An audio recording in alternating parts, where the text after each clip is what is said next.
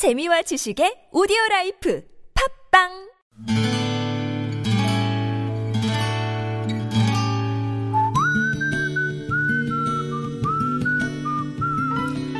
여러분 기억 속에서 여전히 반짝거리는 한 사람. 그 사람과의 추억을 떠올려보는 시간, 당신이라는 참 좋은 사람. 오늘은 인천시 계양구 작전동에 사시는 정은미 씨의 참 좋은 사람을 만나봅니다.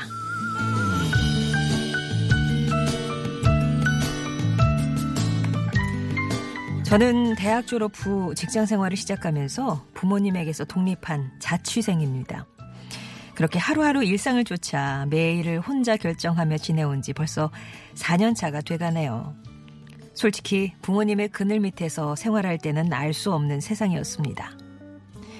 자취생이라면 대부분 그렇듯 저도 월세를 내면서 주인집 눈치를 보며 살고 있었죠. 자취 4년, 이번에 이사 온 지까지 4번 정도 이사를 했는데 이전에 살던 집에서 2년을 살았으니까 거기서 가장 오래 있었네요.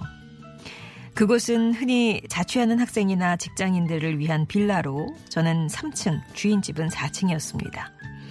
주인 부부는 자녀를 다 출가시킨 60대 부부로 보였죠.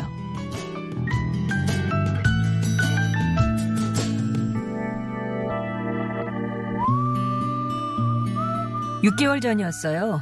당시 제 형편은 말이 아니었습니다. 회사를 이직하는 과정에서 고정 수입이 없어 생활비가 빠듯했기에 아쉬운 대로 구직을 겸하며 아르바이트를 하게 됐죠. 문제는 월세였습니다. 월세를 내는 날인데 아직 알바비가 들어오지 않은 상태여서 10만 원이 부족했습니다. 정말 피가 마르더라고요. 부모님께 손을 벌리자니 큰 소리 치고 나온 입장에서 걱정 끼쳐드리는 것 같고 친구들한테 빌리자니 자존심이 상했습니다. 이국리 정국리 끝에 큰맘 먹고 주인집 문을 두드린 저는 10만 원이 모자란다. 곧 알바비가 들어오면 바로 채워드릴 테니 우선 이것만 받으십사 부탁드렸습니다.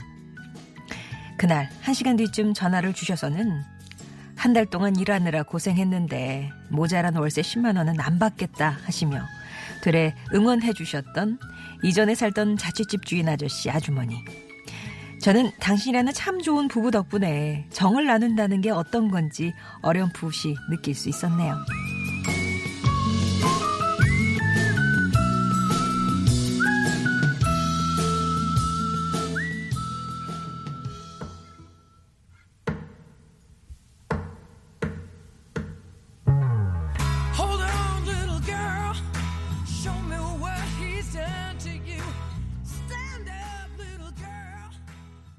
미스터 빅이었습니다. Be with you 전해드렸고요. 당신이라는 참 좋은 사람. 오늘은 인천시 계양구 작전동에 사시는 정은미 씨의 사연이었습니다.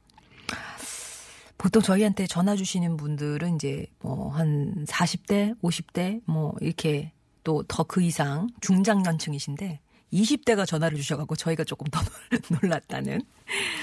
아, 대학 졸업하고 독립해서 자취생활 4년 차 28의 정은미 씨 사연이었는데요. 그때 정말 힘들고 그래서 생활비를 아끼고 아끼고 아끼고 했는데도 월세가 10만 원 모자랐을 때 부모님한테 얘기 드리면 걱정 끼쳐드리는 것 같고 친구들한테는 자존심 상해서 말도 못하고 그랬을 때 아 그러면 그냥 호랑이 굴에서 해결을 하자 하고 10만 원 좀 이따가 드릴게요 라고 말씀을 드렸더니 선뜻은 아니었던 것 같아요. 한 시간 정도 생각을 하시고 나서 전화를 주셨답니다. 그래도 아가씨가 한 달 동안 일하느라 고생했는데 그냥 그 10만 원 안 받겠다 이렇게 말씀해 주셨던 그 집주인 아저씨 아주머니. 그 전화를 받는데 정말 어찌나 고맙고 안도가 되는지 눈물이 왈칵 쏟아지더랍니다. 전화는 아저씨가 주셨는데요.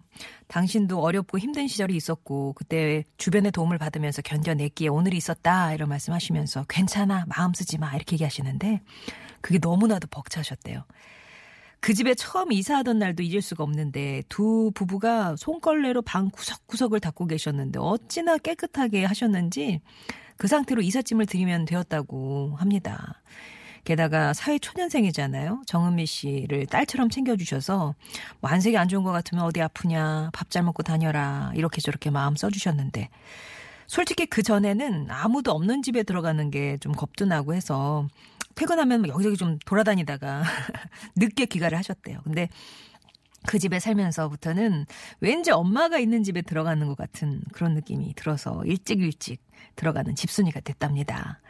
또 그 집 사는 동안 일도 좀 풀려가지고요. 후에 돈을 좀 모은, 모으셨나 봐요. 그리고 주인 아주머니가 전세 대출은 이렇게 받아라 또 방법도 알려주셔가지고 대출을 조금 받아서 지금 조금 더 넓은 집으로 이사까지 오게 되셨다고요.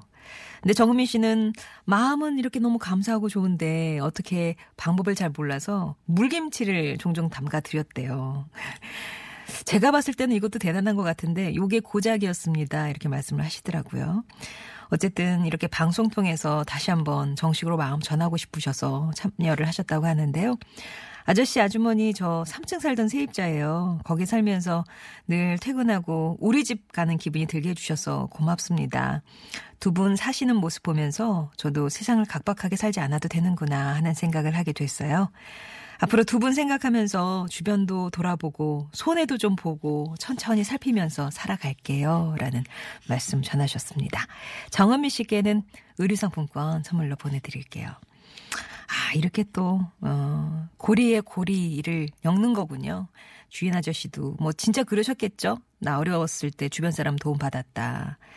정은미 씨도 어려웠을 때 이렇게 또 주변에 도움을 받으셨고, 조금은 손해 보는 듯 예, 주변을 보면서 살, 천천히 살펴서 살아가겠다 이런 또 가르침을 주신 어, 집주인 아저씨 아주머니들 건강하게 오래오래 사셨으면 좋겠다라는 말씀 전하셨습니다.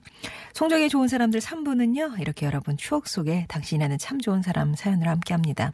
표현을 안 해서 그렇지 고마운 분들 많으시잖아요. 그분께 감사의 마음 한번 전해보시면 어떨까. 내가 표현은 서툴어도 사랑하는 마음은 있는데 그 마음을 좀 표현해 보시면 어떨까?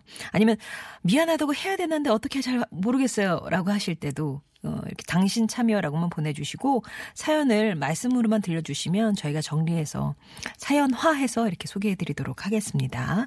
50원의 유료 문자 메시지 우물정 0951번 무료 모바일 메신저 카카오톡 TBS 앱 열려 있고요.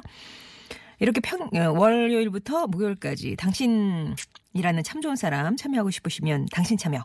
아니면 금요일에 나는 내 목소리로 내 마음 전하겠다 하시는 분들은 음성편지라고 구별해서 참여 신청해 주시면 되겠어요.